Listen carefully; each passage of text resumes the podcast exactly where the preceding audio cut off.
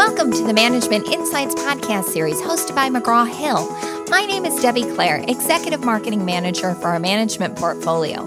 Today's topic the number one factor that drives top performing teams. Our guest, Ryan Gottfredson. Thanks for joining us. Thanks for having me on. Tell us a little bit about yourself. Yeah, I'm a leadership professor at Cal State Fullerton where I teach and do research on leadership. And then I'm also a leadership consultant. So I go into organizations and I work with their leaders and their teams to improve their effectiveness. So I know our listeners are saying, what could this be? So, what is the number one factor that drives top performing teams? Shouldn't everyone have a clear answer to this question, right? It seems like this is a big question. Uh, and this is a question that Google asked uh, around 2010, 2011. And they engaged in a year long research project called Project Aristotle, where they were looking at what made their top performing teams top performing. And guess what they found? Nothing. So after a year of doing research, they didn't find anything that set apart their top performing teams from other teams. They were looking at things like uh, demographics, uh, personality types, the makeup of the group, the size of the group, and they weren't finding anything. But they weren't very happy with that result. So they then uh, continued to engage in the project for another year and spent several millions of dollars diving into this. And this led them to one answer, one primary answer that they found made their top performing teams top performing. And that is psychological safety. So, psychological safety is the belief that we can speak up and take risk without any fear of repercussion. In fact, one of the things that they found is that the if you've got a group of 5 that that the most effective groups of 5 the talking time of each individual member is roughly the same. The groups that are less effective is in when certain members are talking a lot more than other members. And that might be a sign where, where they don't, some people don't feel safe communicating within that group setting. So some of those members might be dominating those conversations or leading the teams in a particular direction, and not all voices are being heard. Yep. So, why is psychological safety so important? So it's critical because if you don't feel, it's critical on multiple levels. One is if you don't feel like your voice matters, then you don't feel valued. And if you don't feel valued, what type of effort are you going to put forth towards your job and towards the people that you're working with? So that's that's an issue. In fact, one of the things that I found, so I, in a former position, I was a Gallup consultant. One of the things that I found is because we've got Gallup's got a question on this is that if people can say that they strongly agree that their opinions count at work, 94% of them are engaged. It's a slam dunk. If you have voice, then you have value and you're engaged. So so that's the first factor. The second factor that we need to take into consideration is the broader uh, marketplace? What's going on in our economic environment as an organization? Well, what we're finding in organizations and in the marketplace is that there's increased competition, shortened product life cycles, and rapidly changing customer interests and needs. Well, if we've got that going on, what what that means for organizations is they they need to be more readily adapt to the enhancing changes in the marketplace. In other words, they need to be agile.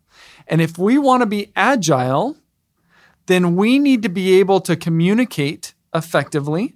Uh, people who are on the ground floor need to be able to provide advice to people who are making decisions in order to meet the demands that are going on. And in addition to that, by having this voice, it creates an environment where creativity and innovation can thrive. If people don't feel like they could speak up or take risks, they're going to have zero incentive to be creative and zero incentive to be innovative. I was going to say, I know change is constant, uh, especially in the business that I work in. And uh, it's one of those critical factors that you have to be agile. So, what is a good example of the importance of psychological safety in a work environment? Yeah. So, I think that if you want the best book on this topic, uh, is you should turn to Creativity Inc. by Ed Catmull. So Ed Catmull is the president of Pixar Animation, and when Disney took over Pixar, he became president of Disney Animation as well. So that was about in 2007 when Disney took over Pixar. And you before 2007, Disney had not been successful in terms of animated movies. But if you look at since 2007, they've been wildly successful. So you could kind of see the impact that his leadership and the what they were doing at Pixar, how that played into Disney's uh, effectiveness. And essentially, what he did is he came in and he had to create a culture of psychological safety where people uh, felt free to take risks they knew, they recognized that people were going to make mistakes, they were going to head in wrong directions, but that was part of the learning process and that's part of the innovation process. And it, to me, and I, I'm a big reader, and I think that Creativity Inc. is the best business book I've ever read because of the wonderful case studies involved with creating this psychologically safe work environment. That's a great suggestion for everyone to read, right? How do we create a psychologically uh, safe environment for others? Yeah, so we got to create an environment where people don't feel like they need to self protect. Rather, they need to feel like they want to organization advance. But I think that there's some things that are problematic or at least stand in our way. Is I think that leaders and managers, really all employees, but in particular leaders and managers, have natural desires that aren't very effective for psychological safety. So let me give you four desires that I think that they have. I think first, they have a desire to look good. Second, they have a desire to be right. Third, they have a desire to avoid problems. And fourth, they have a desire to uh, advance. So those seem to be, I mean, I mean, let's flip these around. Who wants to look bad, be wrong, have problems, and get passed up? Well, nobody does, right? So, so these I think are some natural desires that we have, but they're self-focused desires, and they have negative long-term implications for us. The desires that we need to have, particularly those who are leaders and managers, are instead of wanting to look good, we have to have a desire to learn and grow. Instead of a desire to being right, we have to have a desire to think optimally. Instead of having a desire to avoid problems, we've got to have a desire to accomplish goals. Instead of having a desire to advance, we've got to have a desire to help others advance.